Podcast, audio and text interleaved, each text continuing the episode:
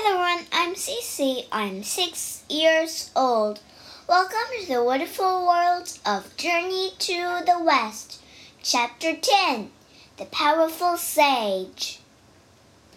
How will we defeat Sun Wukong? moaned the Jade Emperor. I sent our entire army and they couldn't arrest him. Perhaps we can ask the sage Erlang to capture him, said Guan Yin. Yes, said the Jade Emperor. Erlang is very powerful. He turned back to the messenger. Go to Plum Mountain. Ask Erlang if he can help us. Wukong stood in front of the waterfall with his cheering subjects. Our king has just defeated an entire army from heaven, said the gibbon. I hope the Jade Emperor learned his lesson, said Wukong. He and his army are no match for Sun Wukong. A deep voice boomed. Wukong looked up a large man was coming down from the sky. The apes and other monkeys ran and hid. I'm Erlang, said the man. The Jade Emperor sent me to arrest you. Wukong laughed. The Jade Emperor's entire army can defeat me.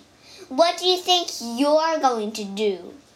I'm going to take you back to heaven, said Erlang, and you will be punished. Waving his iron bar, Wukong leaped at Erlang. Clang! Erlang blocked the bar with his sword and then struck back. Wukong jumped onto a cloud to get out of the way. Erlang leaped into the air. He shook his body and suddenly grew much bigger. Wukong laughed. I can do that too. He shook his body and grew just as big as Erlang. Clouds swirled and wind blew as the two giants fought in the sky. Their weapons banged together all through the night. They were still fighting when the sun rose the next morning. This fight could last forever, thought Wukong. I should try a different plan. Wukong struck at Erlang one last time and then jumped back down to earth. He turned himself into a sparrow and perched on a branch. Erlang will never find me now, thought Wukong. He looked up and saw a hawk. The hawk swooped toward him. Oh no, thought Wukong. That's Erlang! Wukong dived into the stream. He turned himself into a fish and swam in the water. But then a crane flew over the stream. The crane swooped down at the water. Its mouth was wide open. Wukong shot out of the stream. He changed back into himself and ran down a hill. I'll turn myself into a temple, he thought.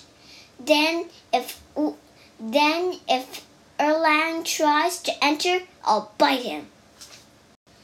Wukong's eyes became windows and his mouth became a door. He turned his tail into a flagpole. A moment later, Erlang came down the hill. When he saw the temple, he scratched his head. Hmm, said Erlang. I never saw a temple with a flagpole before. This must be Wukong. I'll kick in that door. Oh no, thought Wukong. He'll break all my teeth. Wukong changed back into himself and ran. Erlang was right behind him. Up in heaven, the Jade Emperor, the Queen, and Guan Yin watched the chase. The sage Laozi came over to them. What's going on? he asked. looking down. That monkey, Sun Wukong, ate all the peaches from the peach garden, said the Jade Emperor. Then he defeated our entire army. Erlang is trying to catch Erlang is trying to catch him now. I can help, said Laozi. He took a metal ring off his arm. He aimed carefully and hurled it down to earth. Clunk! The ring hit Wukong on the head. The monkey looked dizzy for a moment and then fell to the ground. 在这故事里，我们学三个单词。第一个单词 moan，m o a n，moan，抱怨、悲叹。第二个单词 perch，p e r c h，perch，栖息。第三个单词 hurl，h u r l，hurl。用力投掷。